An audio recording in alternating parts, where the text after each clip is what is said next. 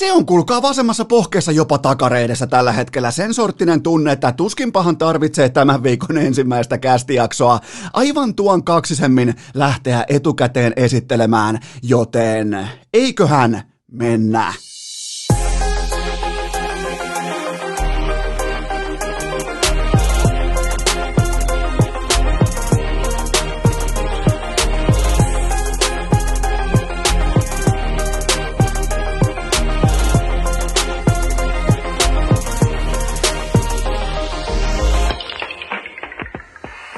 Tervetuloa te kaikki mitä rak Rakkahimmat kummikuuntelijat jälleen kerran urheilukästin mukaan on sunnuntai 24. päivä tammikuuta ja se on hienoa. Mennään jaksoa numero 276 ja se on kulkaa podcastajalle kaunis tunne, kun kaikki te tiedätte tällä hetkellä millä startataan. Teillä kaikilla on vipa, teillä on nälkä, teillä on tiedon jano, että miten Eno Esko breikkaa tämän suuren uutisen, joka on vavisuttanut urheilumaailmaa likio tuommoisen 24 tuntia yhteen soittoon, mutta sitä ennen mä haluan kuitenkin pahoitella sitä, että meikäläisen ääni tänään, mä en tiedä johtuuko se siitä, että mä oon nyt virallisesti ollut kauemmin täysi-ikäinen kuin alaikäinen, se voi johtua ihan putipuhtaasti siitä, mutta mun ääni on tänään jotenkin vähän tällainen viskibassomainen, jotain vastaavaa, koska mulla oli eilen synttärit, paikan päällä oli lähimmät ystävät ja me syötiin liikaa sipsiä. Ihan siis junnu virhe, syötiin liikaa sipsiä, sen takia mulla on viskibasso-tyyppinen ääni tänään. Toivottavasti ei häiritse ketään, toivottavasti kenellekään ei tule siitä mielipahaa.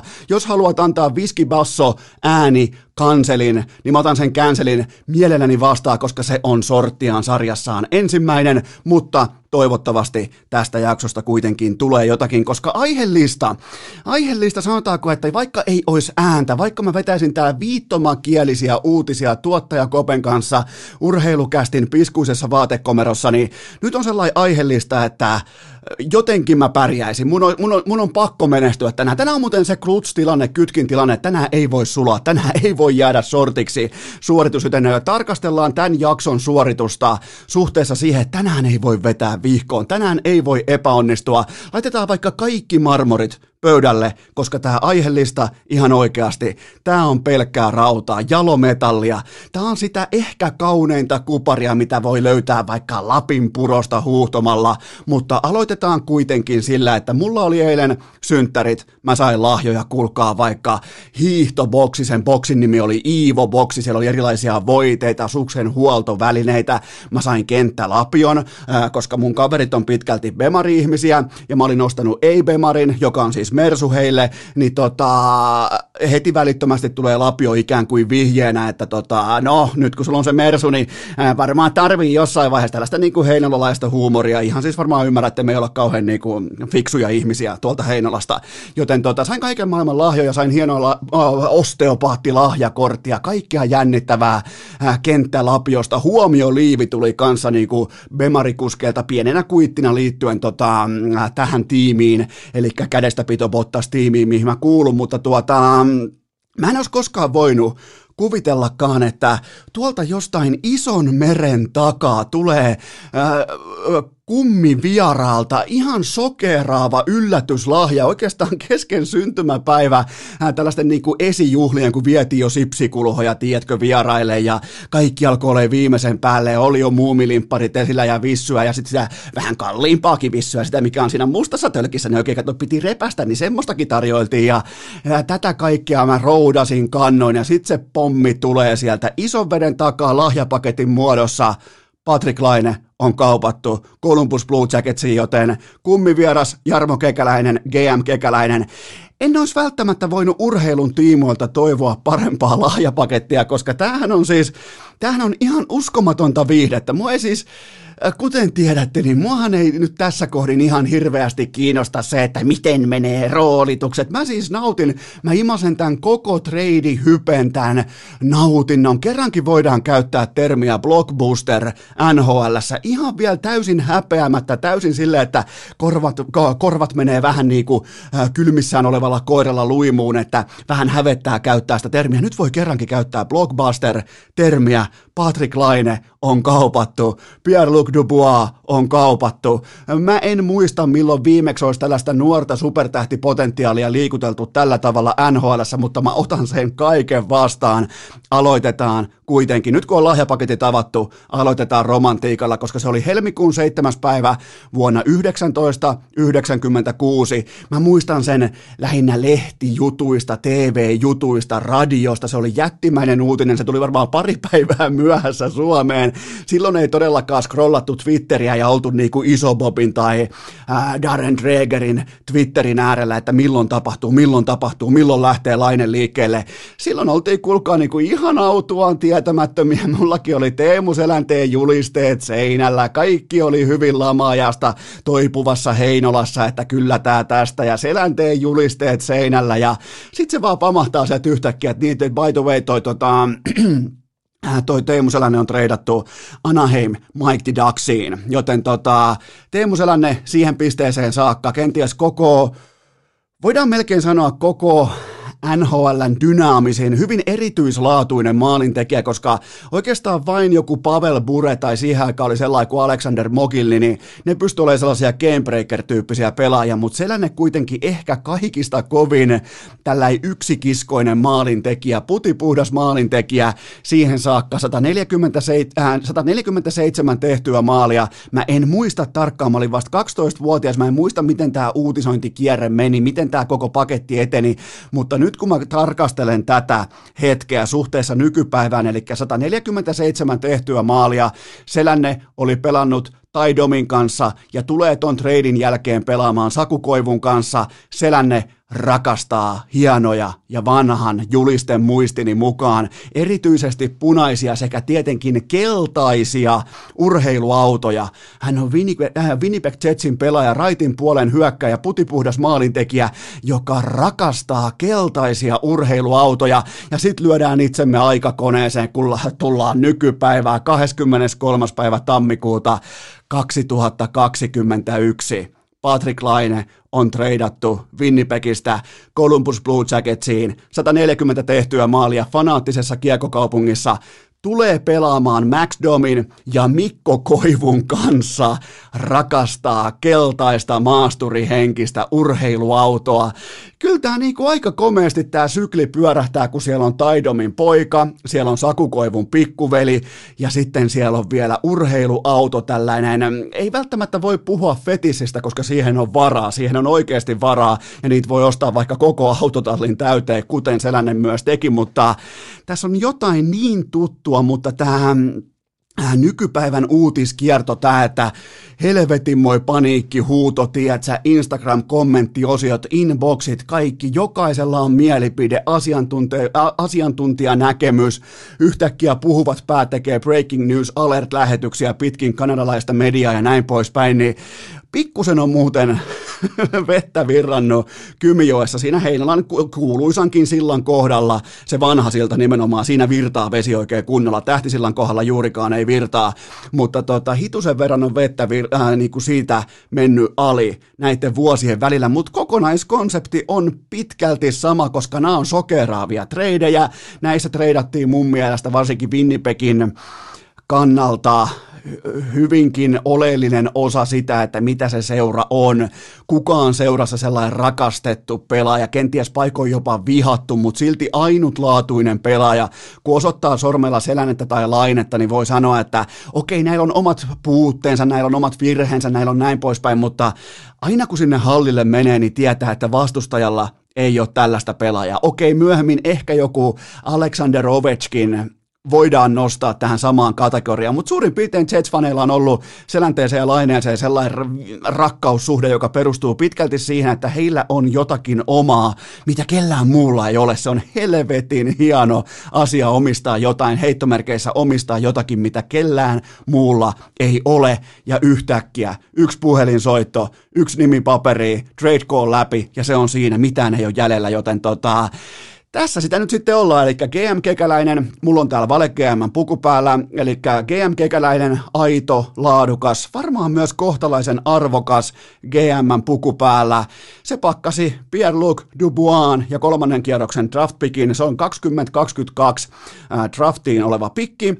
Se laitettiin FedExin pakettiin ja ne lähetettiin rajan pohjoispuolelle, ja sieltä vastapalloon tulee sitten karanteenien jälkeen Kolumbukseen Patrick Laine ja Jack Roslovich joten ja mun mielestä Roslovitsa alkaa pelaamaan nopeammin kuin Laine, koska hän saattoi olla jo paikan päällä tai jotenkin niin kuin matkustuskuvio on mennyt nappiin tai vastaavaa, älkää kysytä, kysykö multa, en ole, ää, tota, en ole Reisefyrer, en ole matkanjohtaja, mutta mulla on sellainen vipa, että Roslovits pääsee pelaamaan aiemmin, mutta Laine joutuu läpikäymään tämän Äh, seitsemän päivän äh, pakkokaranteenin, kun taas sitten Dubualla se on peräti muistaakseni 14 päivää se pakkokaranteeni, kun liikutaan Kanadan puolelle. Oli se miten oli, mutta ihan siis täysin jättimäinen trade ja nimenomaan blockbuster trade, yksi sukupolvitason maalintekijä, yksi pommin varma tulevaisuuden supertähtisentteri ja yksi täysin mitat täyttävä 23-vuotias laadukas sekä ennen kaikkea monikäyttöinen NHL-pelaaja. Aivan loistava paketti. Mä oon täynnä virtaa, tämä on niin uskomattoman hieno synttärilahja,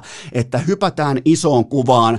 Nimittäin meillä täällä Suomessa, varsinkin me lätkäfanit, me ketkä ollaan synnytty enemmän tai vähemmän tällaiseen jääkiekkoon, kulttuuriin, jääkiekko uutisointiin, asiat menee tietyllä tavalla. Kaikkihan tietää suurin piirtein, miten vaikkapa keskiverto suomalaisen pelaajan NHL-ura tulee etenemään, mitkä on reunaehdot, mitkä on, mitkä on tavallaan ne rappuset, mitä astellaan, mikä on se kuri, jota noudatetaan urarakenteen tiimoilta, mutta me naureskellaan NBAlle, NFLlle, että miten tuolla noin supertähdet, että miten ne pyörittää koko, että siellä potilaat pyörittää äh, hoitokotia, että miten tämä on mahdollista, että miten työntekijät pyörittää koko firmaa, mutta äh, Tervetuloa uuteen aikaan jääkiekko. Mä oon, teille, mä oon teitä varotellut tästä, mä oon joskus tässä aikaisemminkin puhunut. Mä en olisi oottanut, että se tulee se tavallaan niin kuin lennähtää meidän kasvoille tällä tavalla, mutta äh, tervetuloa sitten nykyaikaa koko jääkiekko-perhe samalla yhdellä rysäyksellä, koska Äh, tästä nyt on, niin kuin, nyt on yksi iso muuri kaadettu. Tästä päivästä eteenpäin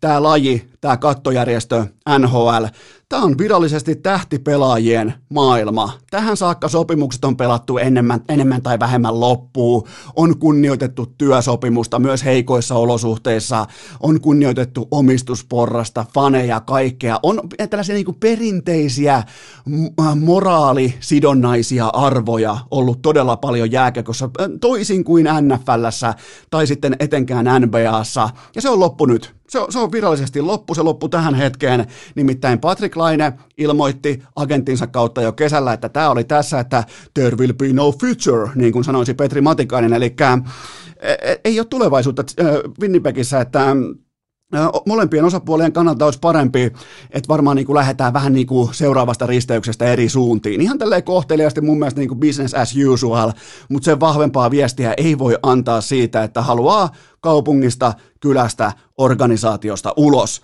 Ja se vielä, miten Laine tuli tähän kauteen, niin se pelasi kuin säkillinen ampiaisia ja löi heti itsensä jättimäiseen treidinäyteikkunaan. Näytti, että mä oon tosissaan, mä oon tulta ja tappuraa, tulkaa hakemaan, mä oon valmis. Jumalauta, kaksi maalia, voittomaali, tappelu, syöttö, kaikki ekaa peli, kaikki lööpit, treidivalue, kaikki. Ihan viimeisen päälle siis niin kuin fantastinen saapuminen tähän kauteen, tuhannen suurennuslasin alla, kun taas sitten Dubois Kolumbuksessa, se valitsi oikeastaan tämän saman kolikon ihan putipuhtaan käänteispuolen omaksi taktiikakseen ja se lopetti pelaamisen. Mä en varmaan nähnyt Mun piti oikein pohtia ja miettiä, että onko mä nähnyt, no, no, no totta kai NBAn puolta tapahtuu paljonkin, että vaikka James Harden syö itsensä ulos Houstonista ja osoittaa niinku syömällä, tulemalla talipallona hallille, että et mua ei hirveästi nyt kiinnosta pelata täällä, mutta mä en ole varma, onko mä nähnyt samalla tavalla, että eturivuin, äh, varsinkaan tällä parikymppinen 22-vuotias pelaaja, että se lopettaa,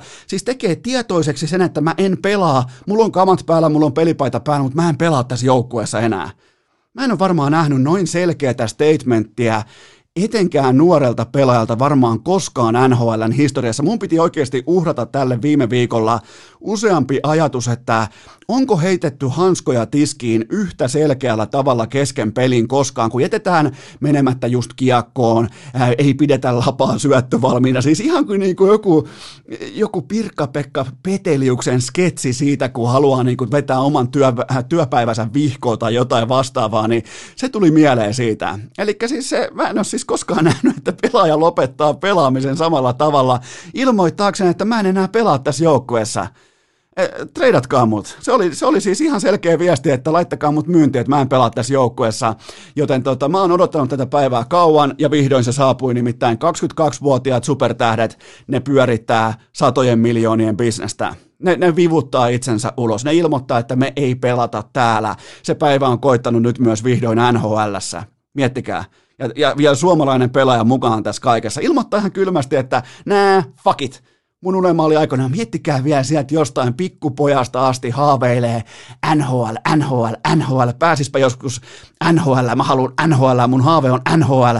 Sitten toteaa, sit kun sulla on niin munaa, sulla on varaa, sulla on leverakea todeta vielä, nää, en, en mä tässä porukas, ei, ei, ei. Ja Laine tekee sen vielä aika niin kuin mun mielestä ryhdikkäästi, selkeästi ilmoittaa, miten asia on, mutta silti on äh, tota, kentällä kuin tuhat volttia, kun taas sitten Dubois äh, tekee pitkin hampain pakotetussa tilanteessa tällaisen marginaalisen jatkosopimuksen ja ilmoittaa, että nää kesken pelin, että no niin, tää oli tässä, että tota, Ai että tää on hienoa, siis tää on niin fantastista, että 22-vuotiaat, tota, vähän vielä tuittupäiset supertähdet kävelee omistusportaan GM kaikkien näiden päävalmentajien yli, joten tota, tää on se suurin oppi, mitä tämä trade tarjosi. Se ei ole mikään, että miten osuu kätisyydet jossain YVllä, vaan se on se, että nyt tultiin kokonaan uuteen aikaan. Se on mun mielestä kaikista tärkein pointti ja aspekti koko tässä blog, äh, blockbuster-tradeissa. Äh, sitten pienempi kuva tuolta ihan jääkiekon tasolta, jos sallitte, niin Tämä mun kanta saattaa tulla hieman yllätyksenä, mutta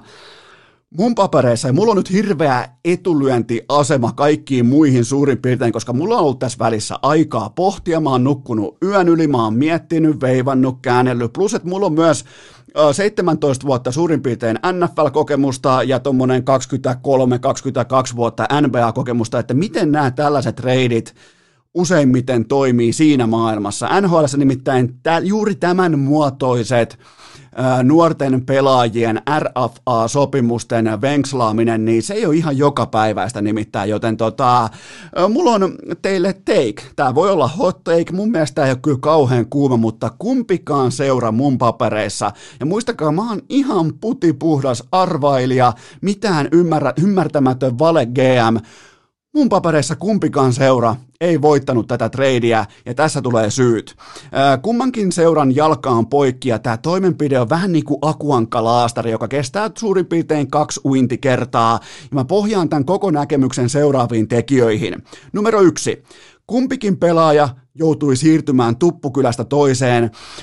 Mä näen kummassakin pelaajassa tiettyä Playboy-henkeä, tietää oikeeta supertähden verta, semmoista, että tuokaa kirkkaat valot, tuokaa pilvenpiirtäjät, tuokaa kaikki tää. Ei siellä ostella keltaisia Lamborghineja, että niillä ajellaan jossain saatanan Ohiossa. Niitä ei vaan ostella.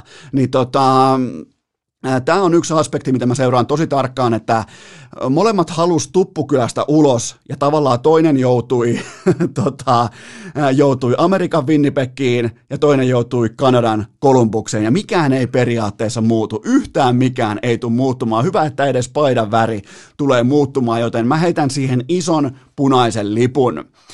Kumpikin siirtyy Stanley Cupin voittamisen kannalta irrelevanttiin osoitteeseen. Voidaan varmaan olla tästä samaa mieltä. Ei ole sotti ketään kohtaan. Asia vain on niin kuin se on. Kummallakaan ei ole mun mielestä minkäännäköistä sottia voittaa Stanley Cupia seuraavien vuosien aikana. Kohta numero kolme, tämä on varmaan ehkä se tärkein Patrick Laineen lopullinen arvo on nolla, mikäli GM Kekäläinen ei joko sainaa häntä pitkään jatkosopimukseen tai jatkokauppaa häntä eteenpäin. Ja mennään kohta siihen, että mitä kaikkea se voisi olla, mutta muistakaa kuitenkin, että Laine on RFA, jolle ei ihan hirveästi ole vipua, mutta sillä on kuitenkin välimies oikeus, silloin ennalta määritetty pohjapalkka seuraavaan sopimusneuvotteluun, mutta kun sekään ei vielä tarkoita mitään, eli Kekäläinen Mennään kohta siihen, ei, ei kuitenkaan, mutta tämä on mun mielestä kaikista tärkeää, että Patrick Laineen sopimus loppuu viimeiseen runkosarjaotteluun. Se, se, se pitää muistaa. Se, siihen loppuu työsopimus ja playerit tulee joku kaupan päälle tai ei tule, mutta sen jälkeen pitää olla, tai oikeastaan oikeastaan se deadline tulee jo paljon aiemmin kaikelle toiminnalle, mutta joka tapauksessa muistakaa se, että Patrick Laineen sopimus on tässä kenties se kaikista arvokkain asia. Kohta numero neljä on se, että Dupua on puolestaan jo osoittanut aika kylmällä tavalla, että se ei tule laulamaan nuotin mukaan, jos homma ei toimi siten, kuten hän haluaa. Ja jos hänellä on varaa tehdä se jossain Kolumbuksessa Jarmo Kekäläisen aika niin kuin Jämptin ja Tortorellan aika dynaamisen silmän alla RFA-positiossa, niin luuleeko nyt joku, että se menee hattukourassa Winnipegiin? Mä en, mä en nimittäin luule. Mä, mä, mä piirrän siihenkin fiaskomerkit. Ja kohta numero viisi on se, että Kauppa ei kehittänyt Blue Jacketsin heikkoa pelinteko-osastoa yhtään, päinvastoin suorastaan, en siis sitä en ikinä tule ampumaan haulikolla, että joku naaraa itselleen tota, niin kuin sukupolvitason maalintekijä talentin, mutta pelinteko-osastoa laineen hankkiminen ei auttanut, kun taas kohta numero kuusi, kauppa ei myöskään auttanut piiruakaan Winnipeg Jetsin katastrofaalista pakisto-ongelmaa. Ja sitten vielä viimeisenä kohta numero seitsemän, otetaan vielä kruunuksi se, että Dubois ei tule ikinä mahtumaan Jetsin käpin alle kesällä 2022. Eli sitten kun tulee vuosi 2022, niin Dupuata sä et pysty, sä et vaan löydä sellaista matemaattista kaavaa, jolla Dupua pysyisi tuossa joukkueessa, että se olisi minkäännäköinen niin kuin, pitkäterminen ratkaisu, ellei laiteta taas sirkusta pyörimään toiseen suuntaan. Mutta on tärkeää kuitenkin muistaa, että voittaminen kuittaa kaikki luottotappiot. Jos nämä organisaatiot alkaa voittamaan, jos nämä pelaajat menestyy voittavassa organisaatiossa, ne menee vaikka äh, konferenssifinaaleihin, ne menee vaikka toiselle playoff-roundille, ne tekee vaikka maali per peli, niin muistakaa, että äh, se voide tavallaan, se se tota, salva, se pelastaa, se, se hoitaa useita haavoja, se saa monta ongelmaa tuntumaan positiiviselta ongelmalta, mutta se on tärkeää muistaa, että voittaminen lopulta kuittaa kuitenkin vielä jääkiekossa, toisin kuin vaikka NBAssa voittaminen kuittaa kaiken. Te varmaan haluatte jonkinnäköisen ennusteen siitä, että miten tämä nyt tulee menemään tämä kaikki, ja, ja tota, mun ennuste on se, ja mä haluan vielä nopeasti ottaa siihen kiinni, että nyt kun puhutaan synttärilahjasta ja miten mahtavan lahjan GM Kekäläinen mulle antoi, niin Kuvitelkaa se tilanne. Se Patrick Laineen piinkova takakarva, ää, Columbus Blue Jacketsin kymmenen matsin tappioputki ja coach John Tortorella penkillä. Antakaa mulle se tilanne, antakaa mulle se, se hyönamainen Patrick Laine, jonka selkään kulkaa kyttyrä selkä grindajan asennossa, kun se tekee paiski oikein jossain äh, kuuden matsin kiikariputkessa paiskii antaumuksella töitä kotiin päin, niin mä haluan nähdä sen hetken penkillä, kun siellä on Laine, siellä on Tortorella, siellä on kaksi aika vahvaa persoonaa samalla penkillä, siinä on ihan jäätävän iso potentiaali, mutta siinä on myös niin iso popcornikulho meille faneille, jotka rakastetaan draamaa, viihdettä, kaikkea sitä, niin on vaan pakko todeta, että, että tota, toivottavasti Patrick Laine tietää, tietyllä tapaa sen, että lastentarha loppuu tähän. Et se, se, niinku, se ihan kyllä, mä en väitä, että Laine olisi ottanut pelillisiä erityisvapauksia, mutta ei se nyt ihan niin kuin Coach Tortorellan näköinen tällainen ikiduunari ole, niin kuin ei pidäkään olla, kun sä oot yksi NHL parhaista maalin tekijöistä.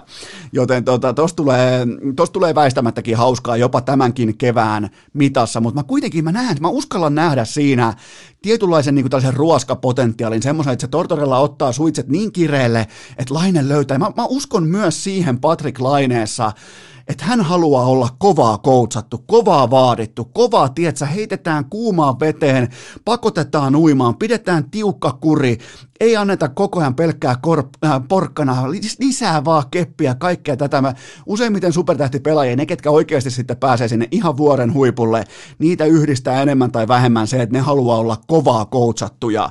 Joten tässä on siinä mielessä, tässä on Patrick Laineelle ihan mieletön potentiaali olemassa, vaikkakaan mä en tarkoita sitä, että Tortorella olisi yksilövalmennuksessa NHL vaikkapa terävin kynä. Sitä mä en tule teille väittämään. Mulla ei sitä, mulla ei sitä niin kuin suuntaan tai toiseen ei ole mielipidettä, mutta se vaatimustaso, se päivittäinen arki, niin se voi olla Patrick Laineelle, jos se osaa suhtautua tähän asiaan oikein, niin se voi olla nimenomaan se, mikä laittaa hänet sitten vielä seuraavalle tasolle nimenomaan maalintekijänä, jääkiekkoilijana, offensiivisena voimatalona, niin kuin jos sallitte tällaisen Oskari Saari-tyyppisen pienimuotoisen tota, anglismin, mutta niin, ja se oli vaan pakko käydä toi niin kuin, Coach Tortorellan ja Laineen suhde läpi, koska si- siinä on niin paljon aspekteja, mitä voidaan ottaa seurantaa koko kevääksi. Mä tuun nauttimaan jokaisesta hetkestä, mutta se ennuste. Tämä on varmaan nyt taas jollekin hotteikki tai jotain vastaavaa, mutta Mä, mä jotenkin näkisin, että GM Kekäläinen tällä hetkellä pukeutuu nallekarhuksi. Et vähän niin kuin, että no, sieltä vaan napattiin nyt sitten ää, tota, draftin kakkospikki saatiin kolmospikillä ja ekan kauteen 36 maalia toihan parhaaseen kauteen 44 maalia ja, ja Kimmo Timonen on Kuopion kuvernööri, se heittää sitä niin kuin allekarhumaista litania ja mulla on sellainen vipa, tämä ei perustu mihinkään tietoon ja se on tärkeää alleviivata, mutta mulla on sellainen tuntuma, että GM Kekäläisellä on jo puhelin kädessä ja hän etsii laineesta muutoksen tekevää ykkössentteriä omaan organisaationsa pitkällä sopimuksella. Eli haetaan sitä heittomerkeissä Barkovia, haetaan sitä heittomerkeissä, on se sitten kuka tahansa, mutta kaikki varmaan ymmärtää sen, että ää, tota, Laine on sukupolvitason maalintekotalentti, mutta hän on kuitenkin kauppa-assettina vielä arvokkaampi, jos hän saa itse päättää oman osoitteensa, koska se tarkoittaa kekäläiselle sitä, että jos Laine antaa vaikka nyt kuvitella, että se kirjoittaa vaikka siihen Lamborghinin muistioon, sähköiseen muistioon siitä konella kojelaudasta kirjoittaa vaikka viiden seuran toivomusosoitteet, sanotaan vaikka kirjoittaa viisi seuraa. Ne voi olla mitä tahansa, mulla ei mitään haju, mutta mä voisin kuvitella, että Columbus ja Ohio ei ole sellaisia paikkoja, missä Patrick Laine – ja supertähtimoodillaan haluaa, tämä on vaan arvailua, mutta mulla on sellainen vipa, että hän kuuluu suureen jättikaupunkiin, pilvenpiirtäjien keskelle, kirkkaisiin valoihin. Kuvitellaan, että hän kirjoittaa siihen Lamborghinin muistioon nyt vaikka viisi seuraa ja suostuu niiden seurojen kanssa tekemään trade-tilanteessa niin sanotun sign and trade äh, tota, kokonaispaketin, missä hän päättää oman tulevaisuutensa tekemällä ensin kekäläisen kanssa jatkosopimuksen ja se jatkosopimus siirtyy sitten siihen seuraavaan seuraa, niin tämä vipu tekee hänestä aivan jäätävän arvokkaan pelaajan tällä hetkellä, koska kaikki varmaan ymmärtää, että silloin neuvottelutilanteessa siitä syntyy ei laineen itsensä, vaan pikemminkin kekäläisen niin kuin arvokirjan mukaisesti hänestä syntyy rajoittamaton vapaa agentti suhteessa siihen pelaajaan, joka treidataan sitten Kolumbukseen.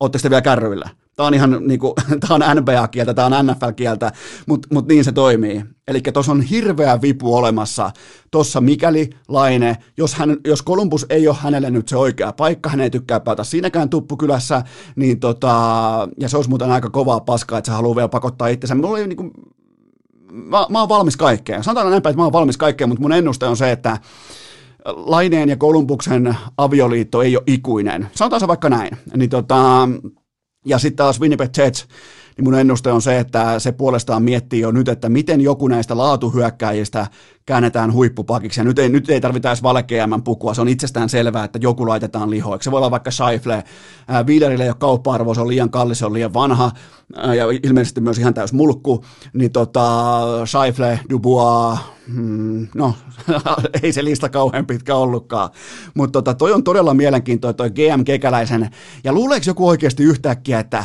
Kekäläinen muuttuu laineen myötä tällaisesta piin kovasta liikemiehestä Nalle Karhuksi, joka puhuu, että no Kimmo Timonenkin on Kuopion kuvernööri ja, ja Laine on tätä, mitä me ollaan aina, ja loistava tuo tuohon tuommoisen aspektin ja kehuu maasta taivaaseen ja ottaa sen pehmeän linjan että, ja hykertelee suorastaan, niin älkää ihmetelkö, jos siellä saman TV-kuvaruudun ulkopuolella siellä on kännykkä jo taskussa auki, että nyt aletaan muuten sitten kauppaamaan, nyt aletaan käymään sitä kovaa kauppaa ykkössentteristä, koska tota, jos ne haluaa pelin teon ja ykkössentteri-osaston, joka on heillä aivan täysin riittämätön, niin ei tällaista lahjaa tuu käteen kuin Patrick Laine siihen kaupan tekoon. Niin tota, mä uskallan antaa jopa Eno Eskon garantiin, että kekäläinen ei jää odottamaan laineen kanssa, nimittäin se on nimeä pitkään paperiin tai ovesta ulos matkalaukkua purkamatta. Eli kello käy ja aikaa tälle on tismalleen kaksi ja puoli kuukautta, kun tulee NHLn treidien takaraja. Tästä tulee siis kaksi ja puoli kuukautta siihen, kun kekäläisen pitää tietää, mitä Laine haluaa tehdä. Kaksi ja puoli kuukautta. Siinä on kaksi ja puoli kuukautta nyt aikaa tälle kaikelle, ja mitikään miten nopeasti kaikki tulee tapahtumaan. Kaksi ja puoli kuukautta, silloin pitää tietää kekäläisen se, että miten tämä sen hankkima assetti toimii oikeasti, miten tää, mi, mi, mitä tämä pelaaja haluaa. Ja, tämä on, eihän siis, ja, ja kekäläisen on tällä hetkellä, niin kuin nyt pitää, tot, totta kai pitää loppuun myös sitten niin kuin, jos on ase ohimolla ja pitää päättää, että kumpi voitti tämän treidin, niin näistä syistä, koska Laine tarjoaa kekäläiselle jotain, mitä Dubua ei tarjoa Winnipeg Jetsin organisaatiolle, niin totta kai kekäläinen tässä mielessä, tässä tilanteessa voitti tämän treidin. Mutta pelillisesti ja miten rakennetaan NHL, menestyvää NHL-joukkuetta, niin kumpikaan ei voittanut. Mutta nimenomaan tässä mielessä voittajana tulee pois kuitenkin pitkässä juoksussa Jarmo Kekäläinen. Urheilukääst! Patrick Laineen keltaisen lampon fanikerhon asialla jo vuodesta 2020. Ja nyt kun me ollaan saatu pelaajat posti ja leimat kylkeen, niin mulla on teille pikainen kaupallinen tiedote. Erittäin odotettu jättialennus, nimittäin tämän tarjoaa Oshi, urheilujuoma, isosininen, te toivoitte, mä toimitan nimittäin Oshiin isoa, sitä vähän parempaa, sitä oikein supersinistä urheilujuomaa, 24 pulloa, eli se mahtuu yhteen boksiin, yksi laatikko, 24 pulloa, hintaan 46 euroa. Tämä on täydellinen annoskoko, tämä on täydellinen hinta, mä sain itse päättää annoskoon, mä haluan, että se tulee yhdessä paketissa, missä on kauniisti ne sixpackit, ne on, tota, ne on pystyssä ja ne on poikittain. Ja se paketti on aivan täynnä oshiita, joten mene osoitteeseen evoke.fi kautta oshi tai meikäläisen Instagramista. Oikein vielä kerran patelainetta kunnioittain meikäläisen Instagramista, sieltä voitte vaipata ylös nyt sunnuntain aikana, tilatkaa Oshita. Te olette pyytänyt todella paljon inboxissa, että milloin taas tulee vähän reippaampaa Oshi-annosta, niin sitä tulee just nyt, just tällä hetkellä, joten osoitteeseen evoke.fi kautta Oshi. Ja sitä on siis 24 pulloa ja sen hinta on 46 euroa ja tarjous on voimassa rajoitetun ajan, mutta sitä on kuitenkin tarjolla nyt ihan riittävästi, kuulkaa. Nyt on NHL, nyt on urheilua, nyt on NFL, nyt on hiihtokausi, kaikki käy hiihtämässä lenkillä, kuntoilemassa metsävaelluksilla, lumihangessa, joten te tarvitte oshiita, mä tarvin oshiita, 24 pulloa, 46 euroa, ottakaa meikäläisen Instagramista, swipe ylös, käykää tilaamassa ja se on hetkessä perillä. Urheilukääst! Ei aina paras, mutta joka ikinen kerta ilmainen! Tilanne täällä urheilukästi vaatekomerossa on tällä hetkellä se, että tuottajakopella on synttärijuhla darra. Mä en tiedä mistä se tuli, mutta mulla oli muutama lähin ystävä vieraana eilen ja Kopehan joutui vartioimaan heitä kaikkia samaan aikaan tiukalla tuollaisella lockdown-tyyppisellä puolustuksella ja se on aivan loppu. Siis nyt mennään jo sunnuntai-iltapäivää kello yksi ja Kope on hyvä, ettei edes herännyt tähän päivään, joten se vetää vihkoa, mä en vedä vihkoon, mutta mä käyn silti pöllimässä tuolta tuottajakopen legendaarisesta kysymysrinkasta muutaman kysymyksen pöytää, koska vaikka tämä Laine-treidi äh, vavisutti koko maailmaa, niin on siellä muutakin, että on ihan her- täysin, niin kuin täytyy sanoa, että on herkullinen lautanen, mistä voidaan poimia oikeastaan ensimmäinen kysymys Lavetille. Kuinka pahasti NHL sai vedettyä vihkoon Tyler Myersin ja Joel Armian tapauksen? Tämä oli pitkään aikaan käsittämättömin tuomio ja tilanteen luku. Siis se, ylipäätään se, niinku, ne pohja-arvot, jääkiekon ymmärtäminen, tilannetaju, kaikki tämä aivan täysin vituiksi. Siis aivovamma oli tilanteen hintalappuna, mistä asiantuntijat, ne jotka on itse ollut kaukalossa, jotka itse tietää, mitä toi laji sisältää, ne ei näe, ne ei näe. Miettikää, että vaikka taivas on sininen tänään. Sä katsot taivaalle, No, tuo nyt on tommonen keltainen taivas, että kyllähän tuo keltaiselta vaikuttaa. Siis ihan sama asia, miten tommosen näin yksinkertaisen seikan voi saada pitkin seiniä. Eli tota, mun mielestä on vielä tärkeää kertaalleen levittää nämä kaikki tekijät auki lattialle, koska Vancouverin kotimatsi, kova kotituska, kova muutenkin sellainen kollektiivinen tähtipelaajavetoinen tuska joukkueessa, vain 17 laukauksen tuotanto tuohon kyseiseen iltaan Montrealia vastaan ja taululla häpäisevä 3-6 tilanne, joten Myers itse pakkina, kolossipakkina, askeleen jäljessä koko illan, ehkä pientä häpeää, Puserossa ymmärrän täysin, koska Montrealin vipeltäjät painaa vasemmalta ja oikealta jatkuvasti ohi, ja Montreal on äärimmäisen vittumainen tapaus vastustajana tällä hetkellä. On Susukia, on, on Kotkaniemen hauista, on Lehkosta, on kaikkia, on siis nopeutta, äh, taitoa, äh, ihan siis jokaiseen lähtöön, mutta sitten on myös äh, kovuutta, fyysisyyttä, jämäkkyyttä, Joel Armia näin poispäin, niin totta kai tämä Myersin teko oli tahallinen ja tarkoituksenmukainen. Ei tota, tota ei vaan voi nähdä. Mä en arvosta sua urheiluihmisen, jos sä näet sen toisinpäin. Se loppuu siihen. Ja, ja nämä on sellaisia juttuja, mitä ei voi nähdä niin kuin, tiedätkö, että tämä on näky, näkemyskysymys. Ei ole, tämä ei ole. Tämä ei ole näkemyskysymys. Tämä joko, tämän näkee joko oikein tai väärin, ja NHLn kurinpito näki tämän kyseisen tilanteen aivan päin persettä. Pimeä kulma, 3-6 tilanne, haavoittuva tilanne, haavoittuva vastustaja, kolmantena pelaajana mukaan yleiseen hässäkkään, kiekkoarmeijan jaloissa, hae helppo saalis pois, taklaa päähän, ja mä siis ihan reaalisesti, mä vastasinkin muutamalle inboxiin, kun tää tuli tää pommi, ja hienosti lähti muuten Montrealin pelaajat välittömästi puolustamaan omaa, omaa ketjutoveria. Myös pikku Arturi Lehkonen lähti mukaan tarjoamaan kölimöykkyä tuolle tota Tyler Myersille. Mistä muuten tuli mieleen, osa varmaan muistaa sen äh, internet, hauskan internet-meemin kautta videon, missä se vähän Brad Marchantin näköinen äijä, sellainen pieni kasvuinen äijä, se suuttuu koko ajan sen kavereille, se yrittää antaa niille vähän, yrittää antaa niille lettiin, mutta kun se ei ylety lyömään, niin mulle tuli Lehkosen goonitoiminnasta vähän ehkä samanlaista tuntumaa puseroon, mutta tota, Uh, ja toi oli mulle iso ongelma tuossa tilanteessa, että se meni se Myers meni täysin tietoisesti sinne hässäkän sisälle taklaamaan, vähän niin kuin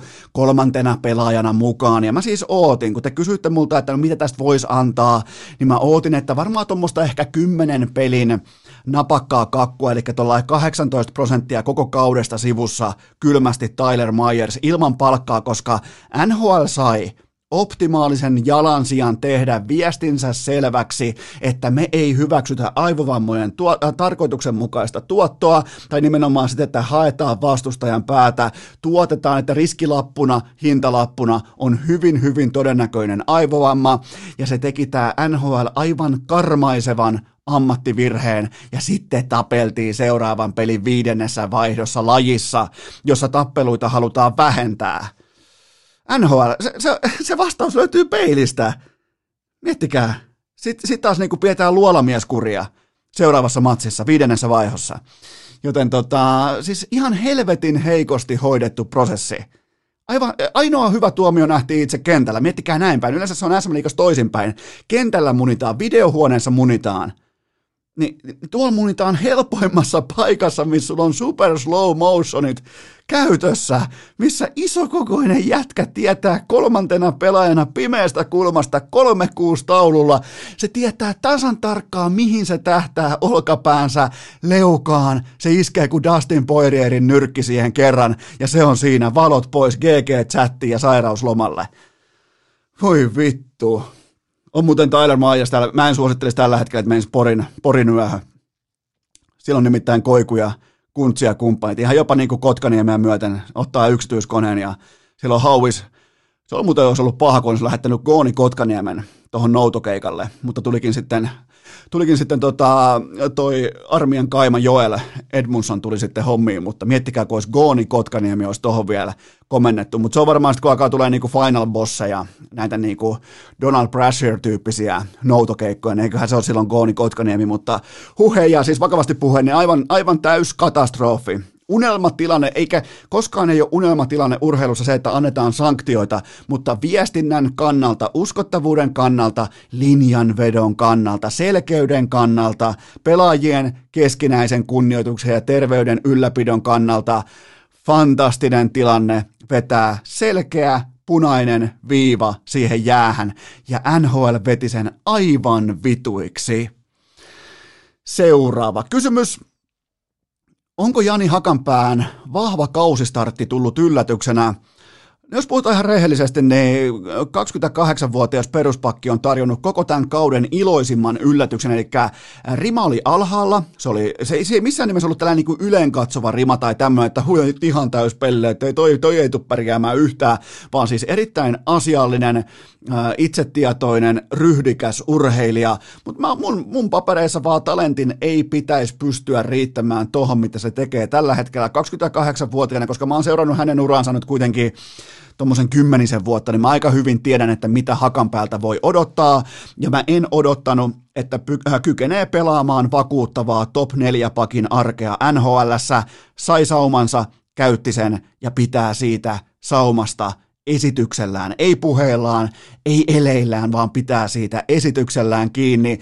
Cam Flower, leftin puolen pakki, se tuo kiekollisuutta, se tuo riskejä, se tuo vähän niin kuin, tiedätkö, tarhassa, se tuo vähän niin kuin pyyhittäviä perseitä, se tuo niin kuin kaikkea sitä, niin kuin vähän on lattiat liikasena ja näin poispäin, niin Hakanpää tuo paikalle sitten taas oman pään, luudan, se tuo sen siivousastian, se tuo se niinku, joutuu vähän olemaan myös lapsen vahtina tuossa Fowlerin rinnalla, vaikka Fowler ei mikään lapsi olekaan, mutta joka tapauksessa Hakanpää on tiedostanut todella hyvin sen, että äh, mitä hän osaa NHL-tasolla, mutta mun mielestä vielä paremmin sen, että mitä hän ei osaa se, se talenttivihko, se talenttikirja ei ole mikään ihan hirveän niin kuin paksu opus, mutta ne keskeisimmät tekijät, arvot sieltä, niin ne on vahvassa käytössä ja mitään ylimääräistä ei oteta mukaan. Jos on niin kuin, äh, jos, jos, jos, jos Hakanpää olisi niin kuin vaikka äh, tota, yläasteen koulun ruokalan menu ja siellä luvataan, että siellä on makkarasoppaa ruokana, niin ei sinne laiteta mitään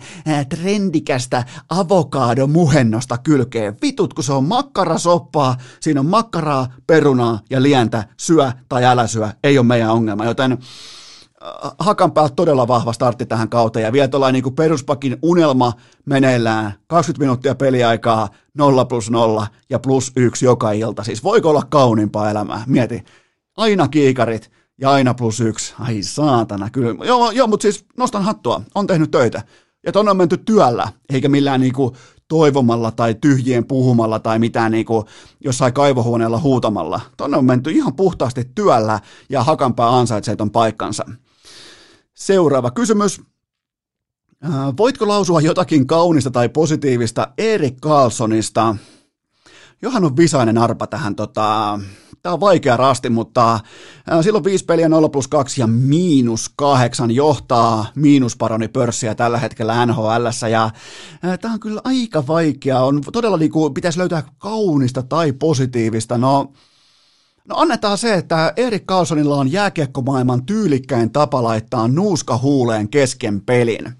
Se on niinku aivan täysin tällainen niinku effortless suoritus. Se on, se on ihan sama kuin joku vaikka ottaa pullosta huikan tai sylkäsee tai ottaa lumet pois lavasta. Se on siis niin jotenkin harmoninen. Siinä on pelkkä kieli mukana ja yhtäkkiä sillä on nuuskaa huulessa. Mä oon tasan kerran elämässä kokeillut nuuskaa. Mä en voi tajutakaan, että kuinka paljon pitää käyttää nuuskaa, että saavuttaa tollasen tota, ekspertiisi-levelin tossa asiassa, mutta siinä se on hyvä. Se on hyvä laittaa nuuskaa huuleen kesken pelin. Ja mä en siltikään lähtisi heittää siitä vielä hattua ilmaa, koska tätä nuuskaa nyt laitetaan huuleen kesken pelin erittäin lahjakkaasti vuoteen 2027 saakka. Ja tämän nuuskan huuleen laittamisen vuosikohtainen cap-hitti on 11,5 miljoonaa dollaria. Joten jos miettii sitä, että Erik Carlson on pudonnut 30-vuotiaana jyrkänteeltä tiukasti tonttiin, niin tulee tulee muuten kohtalaisen hienot kuusi ja puoli vuotta. Kuusi ja puoli vuotta vielä edessä, 11 ja puolen miljoonan dollarin cap-hitillä. Onneksi olkoon San Jose. Ette saaneet Dressmania, saitte Erik Carlsonin. Seuraava kysymys. Ryan Lass jättää pelikanssin. Miten tässä nyt pitäisi olla lahessa? No varmaan Lahdessa keskimäärin tällaisen pettymyksen äärellä lähdetään tappelemaan. Eli suosittelen siis toritappelua ja vastustaja voi poimia sitten ihan niin kuin itse valinnaisesti mistä tahansa, mutta mun mielestä kuitenkin nyt pitää olla iloisia, että me saatiin kokea tämä 170-senttinen viihdepaketti ja nimenomaan sen parhaat puolet. 26 peliä, 37 tehopistettä ja mm, tämä toivottavasti korjaa, vaikka tämä on vaan ottelukohtainen sopimus, niin mä jotenkin usk, niin kuin romanttisesti toivon, että tämä korjaa ees joltain osin hieman pelikanssin kassaa, koska siellä on suurin piirtein 2000 euroa ja kolme leffalippua siinä kassassa, joten tota, ei ne kyllä mitään korvausta varmaan saa, mutta mä haluan olla se, olla, ollaan sen verran romantikkoa. Nyt on sunnuntai, just tuli käyty eilen Lahenkulmin katsottua kopelle pihaa, ollaan romantikkoja. Ollaan sen verran romantikkoja, että pelikaan sai tästä jonkun korvauksen. Tullaan sen verran nyt vastaan, jumalauta. Joten tota, mä, mä tota, muutenkin varaudun, muuten, tämä varmaan pitää sanoa kuiskaten, mutta mä varaudun nyt muutenkin, koska on ihan selvää, että SM Liigaa ei tulla pelaamaan yleisöille, siltä näyttää voimakkaasti koska trendi, jos vertailee trendikäyriä, päätöskäyriä, tällaisia niin kuin aluehallintoviranomaisen ja avin ja tota, hallituksen niin kuin päätöksiä, niin on, jotenkin on maalaisjärjellä oletettavaa, että SM Liigaa ei pelata yleisöille, joten mä en yhtään ihmettelisi, jos jokainen niin sanottu lippumagneetti laitetaan myyntiin seuraavan kahden kolmen viikon aikana. Seuraava kysymys. Mitä jäi päällimmäisenä mieleen Ilari Filppulan urasta? Hmm. Mun papereissa aivan täysin ulosmitattu hieno ura sekä urheilullisesti että rahallisesti. Nyt 39-vuotiaana jääkiekosta sivuun ja kohti seuraavaa elämän vaihetta. Ja se vielä pitää muistaa, että mä muistan tota, niin nimenomaan, olipa muuten kaunis lause, teidän pitää muistaa, että mä muistan. Tätä se vanhuus on. Ai saatana, ei pettänyt ääni, vaan petti järki tässä jaksossa. Mutta siis, mä haluan vaan pohjustaa teille sitä, että mä pystyn kaivamaan Filppulasta tällaisia niin kuin muistijälkiä tuolta jokereiden A-junnuista saakka, ja kyseessähän oli ihan täysin luistelutaidoton pelintekijä, pelikäsitykseltään koko uransa melkein jopa ehdotonta NHL-tasoa, mutta luistelu muistutti ihan sieltä junnusta alkaen ää, tällaista niin kuin polvivammaisen akuankan kävelyä, joten siihen, sitä taustaa vasten ihan fantastinen, mahtava ura, enkä mä voi olla mitenkään muistelematta niitä Mar- Marko Tuulolan puikkoja keväältä 2010. Et kaikkihan varmaan muistaa, että siinä kuitenkin konkaripakki ei ihan hirveän usein tuohon leftin hyökkääjän längipujotukseen mene, mutta jos menee, niin miksei sitten olisi vaikka SM Liigan finaalit ja Kanadan malja jaossa. Erittäin hieno pelaaja, hieno urheilija, arvostettu joukkuetoveri, älykäs ihminen, ja tuliko muuten jollekin yllätyksenä, että Filppulalla on jo seuraava ura jalaksella, ja se on psykologiaa, joten tota, en voi mitään, mitään muuta ei voi. Siis jos, joskus käytän tällaisia termejä, että pelaajat haaveilee tietynlaisista urarakenteista, poluista, kaikesta, niin, niin junnut, ottakaa mallia. Tuossa on aika lailla unelmaura. 39-vuotiaana lähtee seuraavaan niin kuin opiskelun kautta seuraavaan intohimoon, psykologia, miettimään asioita älykkäänä ihmisenä, astuu pois jääkeikosta silloin, kun tavallaan sen aika on, ei jää roikkumaan, ei, ei tiedätkö, mene johonkin pupin nurkkaa perkaamaan, että on muuten 2010 Suomen mestari. Ei, ei, ei mitään tällaista. Siis ryhti edellä, äly edellä, ratkaisut edellä, suunnitelma edellä. Ottakaa mallia Ilari Filppulasta, vaikka hänen velipoikansa on totta kai paljon menestyneempi jääkiekkoilija, mutta ihan mä voin suositella, että teidän hyvin harvan realismi on siellä Valterissa, mutta teidän urheilijoiden orastava realismi voi olla Ilarissa. Ottakaa mallia. Ihan mahtava esikuva teille kaikille, joten onnittelut mahtavasta urasta ää, Ilari Filppulalle. Urheilukääst. Pseudotiedettä jo vuodesta 2018. Tähän välikköön mulla on teille huippunopea K18. Tuoteinformaatio sen tarjoaa tuttuun tapaan Kuulbet. Muistakaa tuplaus joka maanantai käyntiin kello 12.00. Ja jos tänään sunnuntaina kaikki, ketkä kymmenen on nyt mukana vaiheessa seitsemän, jos kaikki vetää tänään sunnuntaina vihkoon oman liuskansa, niin siellä on seitsemän tonnia jaossa ensi viikolle. Muussa tapauksessa tuttu 5000 euroa. Ja jääkekokohteisiin, kuten vaikka NHL, SM Liiga, KHL, siellä on joka viikko ilmaisveto tarjolla per asiakas ja NFL-kohteisiin vielä tänään sunnuntaina 10 euron ilmaisveto. Se kannattaa käyttää, koska myös NFL-kausi loppuu pian tähän kahden viikon päästä sitten totta kai Super Bowl, siihen omat kampanjansa, mutta niiden aika on vasta sitten myöhemmin. NHLään jatkuvia markkinatoppeja alan parhailla palautusprosenteilla. Se on vähän sellainen jopa niin kuin ylpeyden aihe Kulpetin toimistolla. Ne tykkää antaa erittäin hyvää valueta NHLstä. Ne haluaa haastaa asiakasta, ne haluaa haastaa myös teräviä mieliä, terävää rahaa, joten kannattaa aina kilpailuttaa kertoimet. Kannattaa aina miettiä, millä hintalapulla ostaa asioita niin arjessa kuin sitten vedonlyönti liuskallakin. Kästin liuskakertaus vielä tälleen torstailta, koska tänään pelataan sunnuntaina NFL, ja mä uskon, että tämä sunnuntai jakso kuunnellaan myös aika ajoissa, aikaisessa vaiheessa, koska tässä on iso laine aihe ja iso McGregor-aihe, joten tota, mä vaan nopeasti poimin esiin noin torstain NFL-poiminnat, eli Green Bay Packers miinus kolme pistettä ja Buffalo Bills plus kolme ja puoli pistettä. Linjat on ihan vähän elänyt, mä en anna niiden häiritä, mä menen näillä, eli Packers ja Bills menee mulla Super Bowliin, ja Bills siis yllättää, se sokeraa, se sopii tähän sokeraamisen aikakauteen. Ensin trade, sen jälkeen McGregor, ja sitten vielä Buffalo Bills pudottaa Patrick Mahomesin, joten tota, mä oon siihen valmis, mä oon motivoitunut, mä oon valmis tähän iltaan, tulee fantastinen ilta, mutta mä en pysty syömään yhtään enempää sipsiä, se on ainoa takaisku, okei, takaisin asiaan, kaikki lisäinfo, kaikki kampanjat Kulpetin sivustolta, kaikki pelaaminen maltilla, älykkäästi ja K18. Urheilukääst! Yhtä hukassa kuin Puhtimäki Helsingissä! Eipähän tässä kuulkaa mikään mukaan auta kuin rouhaista tuolta tuottajakopen kysymys pulkasta. Seuraava kirjekuori pöytään. Mikä on yhteenvetosi Dustin Poirierin ja Conor McGregorin uusinta ottelusta?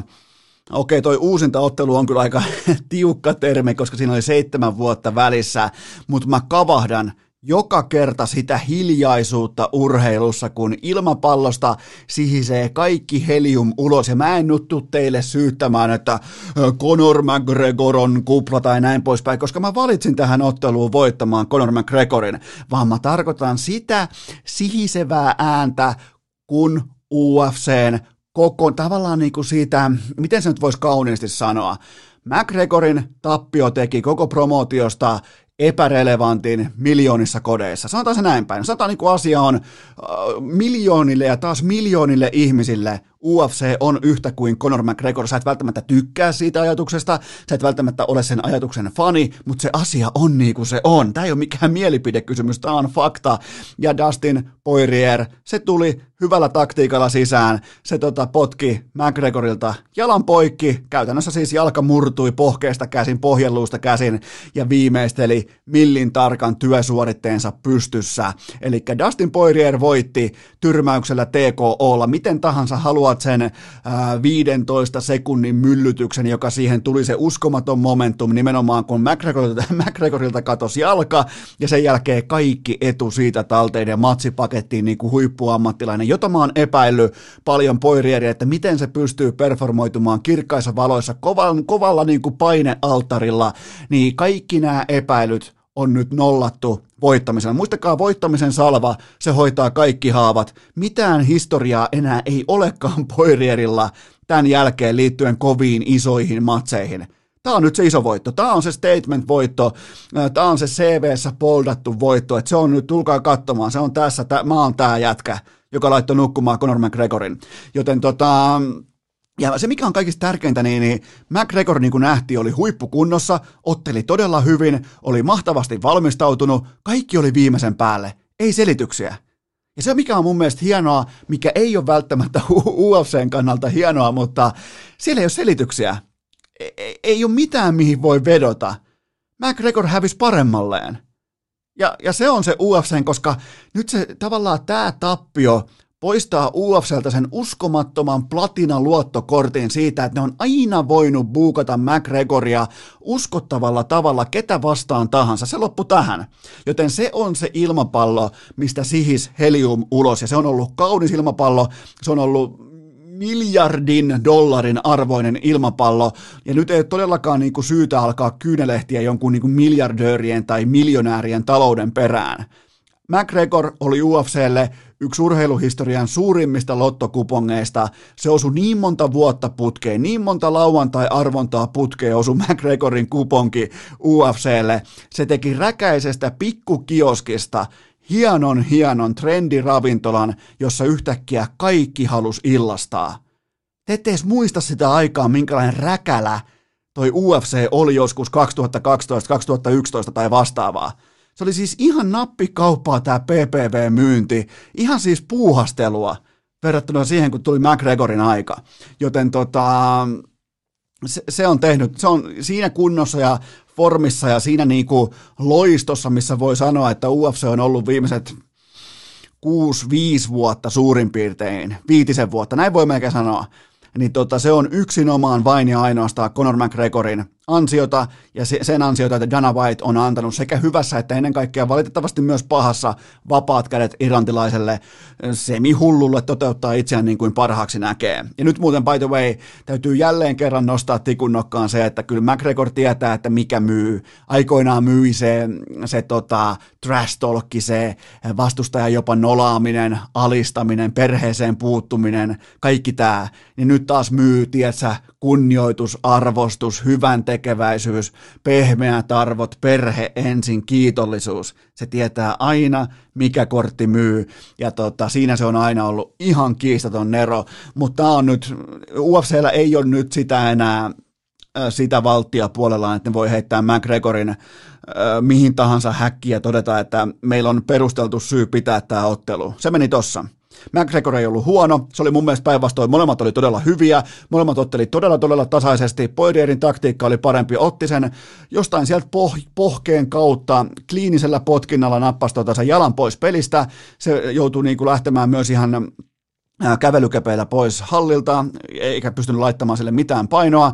McGregor otteli yhdellä jalalla ja sen jälkeen TKO oli vaan ajan kysymys. Tämä kaikki tapahtui varmaan jossain 15 sekunnissa, koko tämä niinku, ja sitä ennenhän se oli, mä en tiedä miten sun papereissa, mutta mun papereissa toi oli ehkä snadisti toi oli McGregorille toi matsi, mutta tämä ei ole niinku mikään kellarinörttien laji. Tämä ei ole mikään XG laji, missä on niinku jotain lyönti odottamia tai tyrmäys odottamia. Tämä on ihan raakaa touhua. Jos sut vedetään jalka pois ja sä et pysty niinku taktisesti valmistautumaan siihen, että sun vastustaja hakee sulta, nimenomaan, että se lähtee hakemaan sulta jalkaa pois, niin tota, sä et ole silloin ansainnut voittaja. Poiri eriltä siis timanttinen lempinimensä mukaisesti timanttinen valmistautuminen tuohon matsiin, hyvä, hyvä, laadukas taktiikka, ja mä tykkäsin siitä, kun McGregor sai pari vahvaa vasuria sisään, ei optimaalisesti, mutta sai kuitenkin sisään, mistä on lähtenyt kavereita läpi vuosien nukkumaankin. Niin mä tykkäsin siitä, miten Poirier näytti sormella, että aha, sieltä se tuli. Huomasit, että mä kestin sen, anna tulla uutta vaan. Niin tota, siitä, siitä mä tykkäsin Poirierin illassa ja muutenkin toi oli hyvä matsi mun mielestä ei niin syytä nauraa kellekään tai niin kuin, että, että onpas hauska meemi, että McGregor makaa maassa. Mun mielestä tuossa oli hyvä UFC-ottelu kaiken kaikkiaan ja tota, no nyt on kuitenkin, nyt on lihavat ajat on ohi UFCllä, että tota, se on ihan karu fakta. Seuraava kysymys. Uskotko, että McGregor jatkaa uraansa?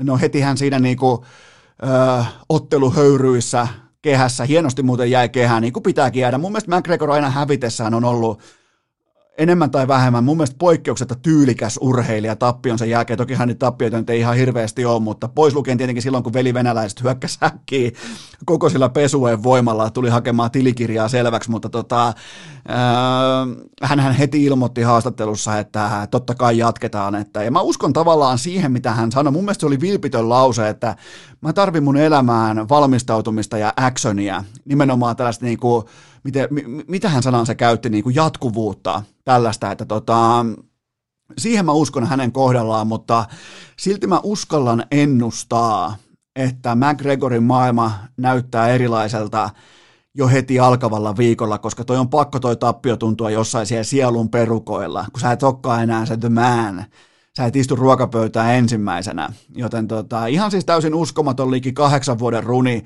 on tietyllä tapaa päätöksessään, koska se kruunu, se, se mystisyys on kadonnut. Siis tossahan myytiin mystisyyttä vuosia putkeen, jopa nyrkkeilyssäkin välillä myytiin outoa mystisyyttä ja eh, mullekin joku laittoi inboxia, että ihan tavallisia matsejahan nämä on, että et, et, et matsi siinä, missä kaikki muutkin, että et eihän tuossa ole mitään ihmeellistä, että hän oli kuulemma katsonut niin kuin McGregorin ottelut ja TVstä jo niin kuin monta vuotta, oli katsonut kaikki matsit, ja mä sitten sanoin, että et, et, et valitettavasti sä et voi kokea mitään siitä, mitä on olla paikan päällä katsomassa Conor McGregorin otteluviikon loppua. Mikään ei maailmassa täsmää siihen, silloin vielä kun sai olla faneja paikan päällä, kuten vaikka uh, UFC 205 Madison Square Garden ja tuplavyöstä Eddie Alvarezia vastaan. Mikään ei ikinä, ehkä Anthony Joshuan tyrmäys Klitskoa vastaan Wembleyllä, mutta mikään ei tuo sellaista, mikä se voisi olla niin kuin se tunne, se on, se on uskomaton sellainen, vaikkei sulla ole penniäkään kiinni, sä oot silti, sun pohkeet on jännittynyt, sun perse on kaksi senttiä ylös penkistä. Siinä on sellainen jännityksen tunne, autenttinen tarpeellisuuden tunne olla just nyt, just tässä tilanteessa koko sielulla mukana. Ja siihen on pystynyt mun urheilukokemuksen mukaan. Ja mä en ole käynyt katsomassa kaikkia maailman urheilulajeja paikan päällä. Mutta niistä, mitä mä oon käynyt paikan päällä katsomassa, niin kukaan ei ole pystynyt samanlaiseen kollektiiviseen koko yleisön kaappaamiseen kuin Conor McGregor. Ne ei ole normaaliotteluita, ne ei ole normaali viikonloppuja. Ja jos, jos joku sanoo näin, niin, niin tota, se ei ole käynyt silloin siellä. Se, se, se, se ei ole käynyt todennäköisesti Imatraa idempänä ää, tai tota Raumaa lännempänä elämässään, puhumattakaan Viroa, Viroa etelämässä. Joten tota, se on ihan eri maailma. Kenenkään on ihan turha tulla niin vähättelemään jälkikäteen sitä, että kuinka merkittävä figuuri Conor McGregor on ollut UFClle. Ihan siis kaikki kaikessa ja enemmän kuin UFC. Joten tota, mä, en, mä en usko, että tämä tulee niin tässä muodossa jatkumaan aivan niin kuin suoraan pompusta, mutta sitä virhettä ei kuitenkaan sovi tehdä, etteikö McGregor edelleen sanelisi itse omaa tulevaisuuttaan silloin, silloin edelleen se, mutta sitä ei ole enää samalla tavalla. Nyt ei ole enää perusteltua pyytää ihmiset vaikka 70 dollaria siitä, että McGregor ottelee jotain, jotain random ihmistä vastaan. Koska nyt ei voi heittää Cagea vastaan, ei voi heittää, tota, ei voi heittää tota Poirieria vastaan, ei voi heittää puhumattakaan Habibista, jossa tekee paluun, ei voi heittää siihenkään kehää ehkä Chandlerit. Täytyy muuten Chandlerista sanoa tota siinä äh, tosta, niin alustavassa pääottelussa co-main eventissä Hookeria vastaan, niin, niin siinä oli sellaista ryhtiä, siinä oli sellainen haastattelukin, mistä voi tulla jotain. Nimenomaan niin kuin se tyyli, millä tullaan, millä tyrmätään valot pois. Ja, ja tota, ensi esiintyminen UFCssä tullut tuolta Bellatorista vai mistä se ikinä nyt tulikaan. Ja ihan siis niin kuin sellainen niin kuin superpumpattu Mighty Mouse – tyyppinen, en nyt viittaa kenenkään UFC-ottelija, vaan niin kuin sellainen, minkälainen piirroshahmo olisi, jos se olisi helvetin vahva mikkihiiri. Niin tota, todella, siis Chandlerilta todella, todella vahva saapuminen UFC, niin olisiko siinä, en tiedä, siinä voisi olla McGregorille kyllä hyvä vastus, nimenomaan sille, että Chandler vielä voittaisi sen ottelun, niin siinä voisi olla UFClle uskottava reitti johonkin, mutta kukaan ikinä, mä takaan, mä annan teille takuun, kukaan ikinä ei tule korvaamaan Conor McGregorin mahdollista aukkoa UFCssä. Se on ihan selvä. Se on, se on siis aivan selvä asia. Seuraava kysymys. Millä logiikalla jalkapallon arvokisojen järjestäminen Venäjällä on ok, mutta jääkiekko viedään valko pois? No tämä perustuu ihan puhtaasti siihen, että presidentti Putinin merkitys ja hauis ovat suuremmat kuin jollain rividiktaattorilla. Nyt mennään sinne niin kuin isojen diktaattorien kastiin. Ja siellähän on tällaisia järjestöjä kuin UEFA ja FIFA. Ne on siinä rintataskussa kivasti rivissä. Heitetään vielä mukaan olympiakomitea, niin saadaan koko kööri kasa. Joten tota, tämän maailman kaataa vain se, että seurat ja pelaajat ottaa vallan ohi ja yli UEFan ja FIFan ja suurjoukkueiden tulevaisuuden vääjäämätön keskinäinen superliiga, se tulee olemaan ensimmäinen askel siihen, että UEFA ei päätä, ketkä istuu ruokapöytään mihinkin järjestykseen. Ja se on ainoa tapa, miten tämä voi pelastaa itse itsensä, tämä yltäkylläisyyteen ja ahneuteen perustuva lajikulttuuri. Seuraava kysymys. Hetkinen, onko Lauri Markkanen ja Chicago menossa pudotuspeleihin? No tavallaan siinä on olemassa vähän niin kuin jonkinnäköistä realismin tuoksua. Se ei ole kauhean iso se realismin tuoksu tuossa ilmassa, mutta se on kuitenkin olemassa eka kertaa sitten tota vuoden 2017. Tämä on niin kuin edes keskustelun alaisena tämä asia ja Markkanen on nyt ekaa kertaa tässä kategoriassa, että hän pelaa haluaisin sanoa jopa merkityksellistä koripalloa. Coach Donovan on vähitellen tulossa sinuiksi materiaalinsa kanssa ja tulos näkyy myös taululla voittojen merkeissä ja nyt viimeiseen neljään otteluun taitaa olla jo kolme voittoa ja Markkanen 18,6 paunaa, 6,5 levyä, mutta se mikä on edelleen mielenkiintoinen mutta, ja mä haluan myös teiltä koripalloasiantuntijat, liittoutukaa, tulkaa kertomaan mulle inboxiin, jos te tällaiselle tavalliselle kendojanadille alennutte puhumaan, mutta miten Markkanen voi olla vain neljä kertaa ottelussa viivalla? Mulle, mulla loppuu jo syyt kesken. Mä oon yrittänyt keksiä tekosyitä, on yrittänyt keksiä kaiken näköisiä niinku, pelillisiä syitä, taktisia syitä, mä oon etsinyt syitä jopa niinku tähtikuvioista, rukousnauhasta, joka paikasta, mä en ole löytänyt. Kertokaa mulle, miten tolla skillsetillä voi olla vaan neljä kertaa ottelussa viivalla ja silti pystyä tuottamaan 18,6 paunaa per ilta.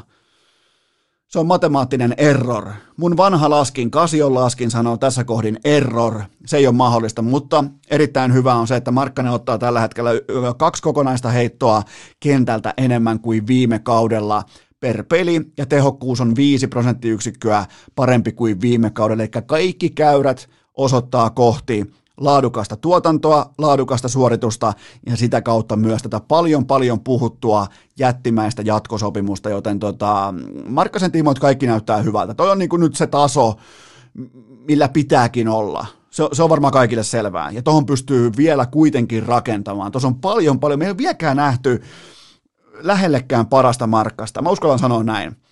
Seuraava kysymys. Jahas. Miten kolmikko Durant, Harden, Kyrie on startannut yhteistaipaleensa? Ää, Kyrie tuli mukaan ja joukkue häviää Clevelandille back to back. ei, kai se, ei kai se vaadi mitään sen kummosempaa. Otat Kyrie Irvingin, eli ihan niin kuin kaikkien aikojen kovimman koripallopiiseksen Flat Eartherin äh, samaani savun tuot paikalle joukkueeseen, ja yhtä se on vähän kuin Matti Nykänen rauhainen sielulleen avioliittoneuvojana. Mä, mä oon paikalla, mä, mä tuun paikalle, se on 10 sekuntia ja kaikki menee päin persettä. Kyrie Irving on siis koripallon tavallaan Matti Nykänen, jos Matti Nykänen olisi avioliittoneuvoja. Mutta Kairi, Kairi oli kuitenkin hauskaa. Kairi uh, Irving painotti sitä, että hänellä oli hauskaa. Hän nauroi jopa silläkin hetkellä, kun vastustaja heitti voittoheiton. Joten tota, Kairi on nyt alkanut oikeastaan puhumaan vähän samansorttisella retoriikalla kuin Ense äh, kesällä 2019, ja sehän voi johtaa vain hyviin asioihin. Eli Netsi on tällä hetkellä tuollain 50 pinnan voittojoukkue ja niillä on silti mestaruuspaine todella kovana siinä puserossa ja Netsiä vastaan tehdään tällä hetkellä 117 täkyä per ilta omaan nuottaan. Se on NBA, NBA neljänneksi heikoin lukema tällä kaudella, milloin puolustuslukemat on aivan katastrofaalisen heikkoja. Siellä tehdään kaikkien aikojen huonoimpia puolustusnumeroita tämän kauden NBAssa, joten onnea vaan siihen, että Kyrie ja Harden laittaa takakentän lukkoon sitten tota, tosi paikassa. Ei jumala. Joo, mutta hauska, siis mulla on hauskaa. Vähän niin kuin Kyrie, mulla on hauskaa. Mä en tarvitse mitään samaa, niin savuja tai mitään paikalla. Et jos tulee niin kuin Kyrie tulee takaisin kahden hienon, fantastisen, laadukkaan voiton jälkeen, tuodaan Ky- Kyrie Irving, tuodaan pukukoppiin ja hävitään Cleveland Cavaliersille koripallossa. Juuri näin. Mutta joo, no, noin se on startannut se yhteistaival. Seuraava kysymys. Voitko ratkaista meidän kaveriporukan väittelyn? Tämä kysymys kuuluu näin, että onko Ben Simmons supertähti?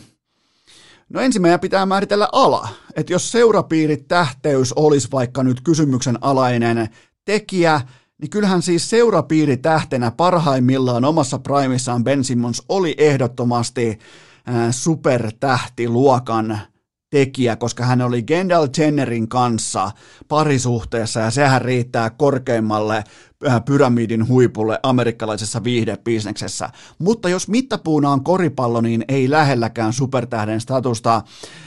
Mä kysyn teitä vielä kerran, ihan väsymiseen asti, jumalauta. Mikä on tärkein taito koripallossa vuonna 2021? Se on heittäminen, sen heiton kehittäminen sen, sen oman heittoformin rakentaminen, sen oman itseluottamuspohjan ää, tiukka niin kuin valaminen jatkuvasti, toistot sisään joka päivä. Steph Curry, oot maailman paras, kaikkien aikojen paras heittäjä, silti joka päivä perustuu treeneissä heittämiseen, sen kehittämiseen, sen vaalimiseen. Ja Ben Simmons, niin kuin hyvin tiedetään, ja hyvin on dokumentoitu, ei osaa heittää ja sitten vielä kehtaa tulla paikan päälle omassa sadan miljoonan bisneksessään, eikä ole tehnyt raporttien mukaan töitä asian kanssa sen, sekuntiakaan. Eli mä oon ulkona Ben Simmonsista. Mä, mä, mun mielestä niin vaikka kuin Joel Embiid, Ben Simmons debatti on tarpeeton, koska toinen niistä osaa heittää. Eli tehokkuusasteeltaan tällä hetkellä pelaajien, kaikkien NBA-pelaajien joukossa tällä kaudella Ben Simmons on suurin piirtein sadan parhaan pelaajan joukossa. 12 paunaa, 8 levyä, 8 syöttöä. Joo, Mr. Triplo-tupla melkein, mutta tehokkuusasteeltaan juuri ja juuri sadan parhaan pelaajan joukossa. Eli siinä on teille supertähti nimeltä Ben Simmons. Seuraava kysymys. Miten Lamelo Ballin tulokaskausi on lähtenyt liikkeelle? No nyt on siis erotettava ensinnäkin sosiaalinen media ja todellisuus toisistaan. Todellisuus osoittaa jo nyt sen, että on vaikea kasvaa tähtipelaajaksi tuolla skillsetillä, koska a, jälleen kerran tullaan siihen, että kaveri ei osaa heittää, se on ihan hirveän näköinen se, se kauhasukolkki ja se ottaa heittoja, missä ei ole mitään järkeä ja hyökkäyssuunta on mun papereissa vähän epäluotettava highlight-kone omissa kuoriämpäri. Joten siinä on mun raportti Lamelo Ballista. Ihan komeita, niin kuin lupasin teille ennen kauden alkua, että tulee just sellaisia niin kuin highlight-päiviä, että se tekee sen triplatuplan tai jotain muuta vastaavaa ja sen jälkeen koko NBA, niin kuin kaikki sosiaalisen median kanavat YouTubea myöten, niin ollaan polvillaan sen edessä, mutta ihan se peruskoripallo siellä pohjalla, niin niin eihän se nyt mitään ihan hirveän vakuuttavaa kuitenkaan ole, mutta se ei kuitenkaan ihan mitään täyttä katastrofia, joten annetaan toistaiseksi kuitenkin puhtaat paperit. Seuraava kysymys. Minkä arvosanan annat Juha Puhtimäen Manse PP-debyytille? No niin kuin osasin ehkä jopa olettaa tai odottaa, kenties hieman jopa pelätä, niin kyllähän nämä tällaiset aika niin kuin ison kaupungin liikennevalot, korkeat rakennukset, äh, kaikki tämä, niin kyllähän se laittaa maalaispojan pään pyörälle, eli syötti väärältä puolelta heti avausottelussa, eli oikea kätinen lyöjä äh, tuli tota, tuohon kummulle, eli syöttölautaselle lyömään, niin Puhtimäki syöttää samalta puolta, tai sitten oli äärimmäinen niin kuin alfa move, että kun Puhtimäki ei pelännyt, jos se äh, lyöjä lyö mailallaan häntä, joten tota, tämä voi olla myös kovuuden, tiedätkö, sä tuut uuteen kaupunkiin, niin heti salunasta potkaisee ovet, ovet sisään, toteaa, että vittu nyt on uusi seriffi tää, että pystyn ottaa pesäpallomailan lyöntejä vastaan, että mennään vaikka katsomaan. Tämä saattoi olla se, mutta mä kuitenkin, jotenkin mä pystyn niinku, hahmottamaan tilanteen, jossa Puhtimäen pää on pyörällä liikennevaloista ja äh, korkeista yli kuuskerroksista taloista ja, ja kaikesta tämmöisestä. Kohta siellä menee, siellä menee juna, menee raiteita pitkin keskellä kaupunkiakin. Tampereella, mitä ei ole rakennettu kuin yhdeksän vuotta saatana, koko saatanan Pirkanmaa kunta konkurssissa, mutta, mutta silti kyllä pitää, niin kuin, siitä pitää lähteä liikkeelle, että syöttäminen pitää jatkossa tapahtua oikealta puolta lautasta silloin, kun lyöjä näin ehdottaa. Ettei nyt joku lyöjä sitten vahingossa, joku vaikka miettikää Roope Goat Korhonen lyö sitten Puhtimäkeä sillä mailalla, niin silloinhan saa kausi tosi heikon startin. Mutta joo, siinä oli mun raportti Juha, Juha Puhtimäen Manse PPn debyytistä. Seuraava kysymys. Miten Tuomas Tuhmis Määtän kausi etenee jossakin siellä Siperian takametsässä? No jääpallopiirit kuiskii hyvinkin voimakkaasti, että SKA otti lettiin muutama päivä sitten ja Tuhmis kirjasi itse vain 0 plus 1. Toisaalta sitä ennen Tuhmis myös nosteli jo ensimmäistä Cup-palkintoa tähän kauteen, mutta heti perään tappion jälkeen kuitenkin kotijäällä tuttu kaava 11-6 voitto ja Tuhmikselle normaalit 2 plus 2 ja nyt on sitten 17 pelin jälkeen vyöllä Määtällä 18 plus 21, se on yhtä kuin 39 ja SKA Tuhmiksen joukkue, heikko, heikosti niin kuin valmennettu porukka, mutta silti yhden supertähden vetämänä painaa siellä numero kolme. Ja Kerma selvästi nousee pintaa, koska toi kolmikko, jotka nyt johtaa Venäjän tota, superliikaa, niin ne on jo karussa. Ja sitä kolmikkoa siis siis tietenkin johtaa, jo, niin vaikka on siellä kolme, niin silti johtaa ää, Tuomas Tuhmismäättä. Joten kaikki on mallilla, kaikki on hyvin ja tähti on tähti. Viimeinen kysymys. Äh, tota, tehdään tästä vähän niin kuin laajempi käsittely, koska te olette kysyneet tätä asiaa tosi paljon eri kulmista, eri tavoin, eri lähtökohdista, niin käydään tämä läpi tämä asia nyt silleen vähän niin kuin laajemmin tähän loppuun ja siellä käytetään pillit pussia ja lähdetään kohti alkavaa urheiluviikkoa, mutta äh, tämä niin pohjakysymys kuului keskimäärin teiltä näin. Äh, voitko perata tällaiselle satunnaisfanille ensin uuden kokoonpanon auki? Ja en voi perata, koska mä en tiedä yhtään, ketä nämä hankitut ukot ovat, joten otetaan Inbox-karin pikakommentit pöytään. Eli Inbox-kari, se auttaa nyt kaikkia, se on itse jokaisen jakson kummikuuntelija, niin se auttaa nyt kaikkia muita kollegoitaan, eli kummikuuntelijoita, Inbox-kari, ei jätä teitä roikkumaan, vaan laittaa faktat pöytään, että minkälaisista. Nämä ei ole mun mielipiteitä. Nämä ei ole mun mielipiteitä, nämä on Inbox-karin tällaisia niinku pikaperkauksia siitä, että ketä enseen tuli. Ensimmäisenä Snappi, eli tämä on vähän niin kuin Snappi, mutta on Snappi, nimimerkki tämä pelaaja. Eli tämä on Inboxkarin mukaan hieman kiertolainen viime vuodet, mutta vahva englannin kieli ja myös IGL. Vähän niin kuin pelaajan tällainen kahden markan äh, Glaive, joka on meille kaikille tuttu Astraliksesta. Joten tota, ei, ei, ei, Inboxkarin mukaan ei mikään kuitenkaan heikko hankinta. Sitten on tällainen kuin Dysha, ja tämä herättää nyt Inboxkarin mielenkiinnon. Äh, tämä on puolalainen osuja ja on kuulemma myös nimensä väärti. Eli mekaanisesti todella todella taitava, mutta miten käy nyt sitten lopulta tier 1 pelaajia vastaan tälleen niin kuin arkitasolla? Se on kysymysmerkki, mutta ehdottomasti talenttia on Dysalla. Sitten vielä Spinks, Tämä on Israelin oma poika ja tämä on myös Otto Ndn entinen joukkuetoveri. Vaikka on potentiaalia, niin Inboxkarin mukaan nämä näytöt Spinksillä on ohuella pohjalla tähän saakka. Ja sitten tässä oli siis kolme pelaajaa ja joukkueen sitten totta kai täydentää kaksi kotimaista pelaajaa, Allu, Aleksi Jalli ja Doto, eli jokainen urheilukästin kummikuntelija varmaan omaa näistä pelaajista ja jonkinnäköisen kuvan myös Dotosta, joten tota, siinä on joukkue. Snappi, Dyssa, äh, Spinks, Allu ja Doto. Näihin pitää totuttautua. on muuten aikamoinen rumba nimiä tota, tota, tohon, mutta sitten takaisin kuitenkin, ja, ja kiitoksia siis Inbox Karille tästä yhteenvedosta, mulla ei ollut niin mitään hajua Snapista, Dysasta ja Spinksistä, mutta tota, mennään kuitenkin takaisin omaan pohdintaan. Mua nimittäin kiinnostaa paljonkin tämä PR-linja ja julkisuuden hallinta, ja mä otan mielellään näistä asioista kiinni, eli mitä tiedotetaan, miten tiedotetaan ja kenelle tiedotetaan. Mun mielestä se on kaiken A ja O organisaation viestinnässä, joten käydään läpi sitä, että miten Ense kertoi meille – urheilufaneille sen, että mitä ne ovat tehneet. Joten ensin muistutti mun papereissa vähän sellaista pikkupoikaa, joka on rikkonut uuden virvelinsä ja yrittää selitellä asiaa sadasta eri näkökulmasta ja hakee pihalta vielä kaveritkin kertomaan, että miten kaikki oli vahinkoa ja miten kenenkään ei pitäisi olla nyt vihainen tai edes pettynyt. Siis ensin vatvo omaa tiedotuslinjansa siis 800 eri sitaatilla, kuudella eri puhuvalla päällä, muutamalla YouTube-videolla, Instagram-postauksilla, tiedotteilla, Englanti, Suomi. Öö, mä, mä, mä mietin, että mi, et, mitä, mitä vittua nämä tekee taas?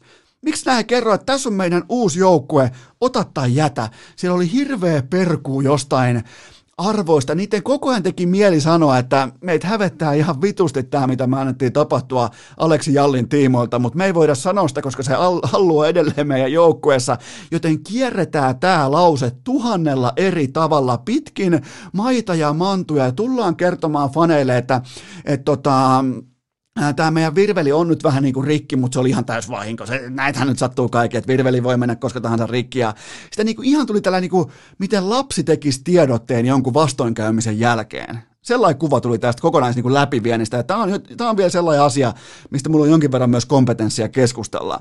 Joten tota, ja jos pitää nostaa, toi oli negatiivinen seikka. Mennään posin puolelle. Mun mielestä on hyvä lopettaa jakso positiivisuuteen. Niin tässä on yksi iso positiivinen seikka tässä äh, tota, ensin kokonaispaketissa, nimittäin se, että valta on GMllä ja päävalmentajalla, siis ainakin paperilla, ainakin on halu lähteä siitä ajatuksesta liikkeelle, että valta olisi GMllä ja päävalmentajalla. Tämä on mun mielestä oikea suunta, vaikka ensin tapauksessa tämä on totta kai utopiaa, koska tarviks mun edes sanoa? Ei mun varmaan tarvi sanoa. En, mä en sano. Niin tota, mutta tämä on kuitenkin, tämä on siis mun mielestä Ense on jo tässä ajattelussa ehkä pakotetustikin seuraavassa mutkassa. Mun mielestä ensin on tässä ajattelussa nyt markkinaa edellä, eli tehdään joukkueet päävalmentajavetoisesti, GM-vetoisesti. Se on nimittäin tulevaisuus. Jos toi haluaa olla oikea mitat täyttävä urheilulaji, eikä kuuman ilman hetkellinen nettipoikakupla toi laji, niin tota, se tulee ehdottomasti perustumaan ammattilaisten ammatti-ihmisten, aikuisten ihmisten valintoihin, eikä siihen, että 19- tai 20-vuotiaat poikakullat alkaa keskenään kasaamaan joukkueita. Se ei ole se suunta isossa kuvassa. Siinä voi onnistua ehkä kaksi tai kolme laadukasta IGL tai vastaavasti. Mutta se ei ole mikään ratkaisumalli pitkässä juoksussa, kun vastustajat alkaa stäkkääntymään nimenomaan GM, data ja päävalmentaja edellä. Joten tota, tässä ajattelussa mä annan tästä ison ison plussan Enselle äh, siitä, että ne on vähän niin kuin jo etupellossa tässä tulevassa muutoksessa, mikä on tapahtunut kaikissa lajeissa. Jos te menette vaikka NFL-historiaa, NBA-historiaa, niin siihen pelaajat kanssa rakensi keskenään joukkueita. Kunnes todettiin, että hetkinen, että no ihan siis noin niin kuin rakentaa itselleen työpaikkaa. Sen jälkeen on sitten vähän niin kuin vallassa, ne on vastuussa, syntyy ongelmia, sisäisiä ristiriitoja, intressiriitoja, eturistiriitoja, kaikkia näitä. Niin, niin tämä on, tää on hyvä puoli ensin. Toinen hyvä puoli on se, että toi niiden ulos, niin kuin ulkoilme, toi koko niin kuin, niiden layoutti, kaikki tämä niin värimaailma, typografia, fontti, kaikki niin tiedotteissa, logoissa, kaikessa on helvetin hienoa. Mun mielestä niin kuin todella, todella tyylikäs on ensin ulkokuori tällä hetkellä. Siltikään, jos katson sinne sisä, sisäkuoreen ja tulevaa menestysikkunaa, niin jos pitää nyt Inbox-karin raportin pohjalta tehdä jotain johtopäätöksiä, niin välttämättä ei tarvi Katovitsen päälavalle mennä tällä porukalla. Mutta hei, ollaan po- mennään posin kautta. Te, mun mielestä niin selvästi on luettu läksyä on opittu ainakin paperilla, ainakin juhlapuheissa on opittu virheistä, vaikka niille ei ole munaa sanoa sitä, minkä kaikki tietää. Niille ei ole munaa vieläkään sanoa sitä, ne kertoo sen saman asian tuhatta eri reittiä pitkin ja, ja, ja ne selittelee jotain Jampin lähtöjä tai Sergein lähtöjä tai bla bla bla, mutta silti tämä kokonaissuunta tällä hetkellä eka askel, sä voit ottaa et, ekan askeleen joko kohti kadotusta tai kohti parempaa huomesta, niin silti tämä eka askel isossa kuvassa Enseltä meni mun mielestä laadukkaasti. Siinä on mun yhteenveto ensin hankinnoista, tulevaisuudesta ja siitä, että miten se viesti tämän asian meille seuraajille, teille faneille, meille urheilufaneille, meille kaikille, joita kiinnostaa ensin. Ensin on kuitenkin saanut sen aseman suomalaisessa urheilussa, että meitä, suurin piirtein meitä kiinnostaa, että mitä tapahtuu seuraavaksi. Joten tota, otetaan ensin seurantaa. Mä jo menisin hylätä ensin, että vittu sitä jaksaa alkaa seuraamaan nyt tähän alkavaa kauteen, mutta Kyllä se varmaan joutuu ottaa, kuulkaa Eno Esko vielä kerran. Haarniskan iskaa ja ensi seurantaa. Ehkä joutuu jopa ottaa seurantaa, mutta tota, mutta toi on kyllä, tuosta mä menen posin kautta tuosta, että valta on, ainakin ajatus, ajatustasolla valta on GMllä ja päävalmentajalla, mutta jotta me ihan täysin jaaritteluksi niin kuin meinas mennä, ja tavallaan menikin jo, ja ääni ei ole muuten pettänyt. Annan siitä itselleni tälleen synttäreiden jälkeen, kun syötiin liikaa sipsiä, niin tota, annan jättimäisen posin siitä, että ääni ei kuitenkaan sulannut keskelle kur, äh, kurkkua tässä, tota, äh, tässä viimeisen äh, reilun tunnin, tunti 20 minuutin aikana, joten tota, Meikän taktiikka on nyt se, että mä alan valmistautumaan NFLn mahtavaan mahtavaan sunnuntaihin Championship Sunday kello 22.05 nimittäin. Ai että Green Bay Packers vastaan Tampa Bay Buccaneers ja sen jälkeen sitten vielä Kansas City Chiefs vastaa Buffalo Bills ja menee yövalvomiseksi ja sen jälkeen mä aion valvoa yöllä vasta kun tulee tota NHLn pudotuspelit, ja sielläkin mielellään sitten vähän niin kuin paremman seppälän matchappeja tyyliin Rane vastaan Miro, vai pitäisikö nykyään jopa sanoa Rane vastaan Esa, koska huhu kiertää, että Esan reidet on niin vetreinä, että se on ottanut Miro Heiskaselta ykkösluistelijan tittelin Dallas Starsissa ja tätä kautta myös koko NHL. Se miettikää, Esan reidet. Mun mielestä on hienoa lopettaa jakso ja tota, tällaisen niin kuin Esan reisien haaveiluun suorastaan jos mä olisin TIS, ää, tota, Temptation Island Suomen ää, yksi näistä viettelijäpojista, niin se mun alkuslogani ei todellakaan olisi mikään, että no nyt kun meillä on tämä korona, niin voidaan olla täällä ihan horona. Mulla se liittyy jotenkin Esan reisiin, se alkuslogani. Nyt vitsi kun on suora lähetys menossa, niin ei välttämättä pysty niinku ihan tuomaan priimaa pöytään. Sen takia mä en tuokaan priimaa pöytään, mutta mun, mun tota, se niinku esittelypuhe liittyy jotenkin Esan reisiin. Mä en keksi sille mitään hyvää riimiä suoraan, mutta sen pitäisi olla pelkkää priimaa, jotta niinku tavallaan siinäkin kerma nousee pintaa siinäkin bisneksessä, mikä on siis TIS-bisnestä, joka on siis äärimmäisen uskottavaa, tärkeää ja merkityksellistä bisnestä koko Suomen mittakaavassa. Se on uusi Nokia. Joten tuota, nyt tehdään muuten sellainen juttu, että alkaa ihan just lähteä näpistä. Me lähdetään tuottaja Kopen kanssa pihalle, koska se on vetänyt koko aamun vihkoon. Hyvää sunnuntaita, hyvää viikon starttia kaikille. Nauttikaa Championship Sundaysta. Nauttikaa tästä tradin, laineen tradin tuomasta euforiasta. Se on mahtava tunne, kun NHL tapahtuu, joten nyt tehdään sellainen juttu, että tiistaina jatkuu.